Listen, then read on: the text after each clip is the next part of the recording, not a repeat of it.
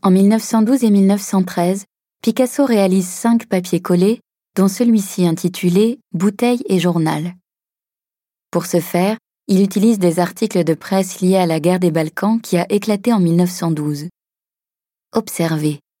Picasso a découpé et collé l'article de presse Monténégro et la prise de Scutari, issu du journal Excelsior du 6 mai 1913.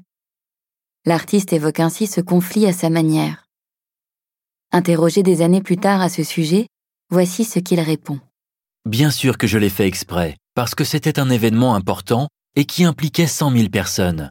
Et oui, j'ai vu ça dans le journal, et c'était ma façon de montrer que j'étais contre la guerre. Deux éléments sont importants ici. Tout d'abord, les recherches artistiques et formelles que Picasso poursuit au nom du cubisme. Le cubisme bouleverse la notion de représentation dans l'art.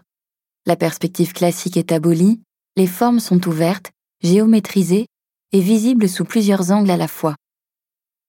Les papiers collés marquent une étape capitale dans ces recherches. Inventés par Braque, ils permettent de réintroduire la réalité dans son œuvre après la phase plus hermétique du cubisme synthétique. L'artiste multiplie les innovations. Il mêle les genres, les techniques, fait des trouvailles et utilise les objets de son quotidien, comme le journal du jour. Le deuxième fait marquant est ici la guerre des Balkans. Il y eut deux guerres des Balkans entre octobre 1912 et juillet 1913.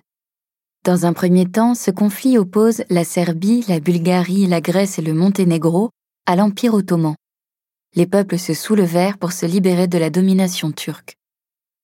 Puis, dans un second temps, il s'agit plus d'une guerre de territoire opposant la Bulgarie à la Grèce et à la Serbie. Cet événement est alors largement relayé par la presse.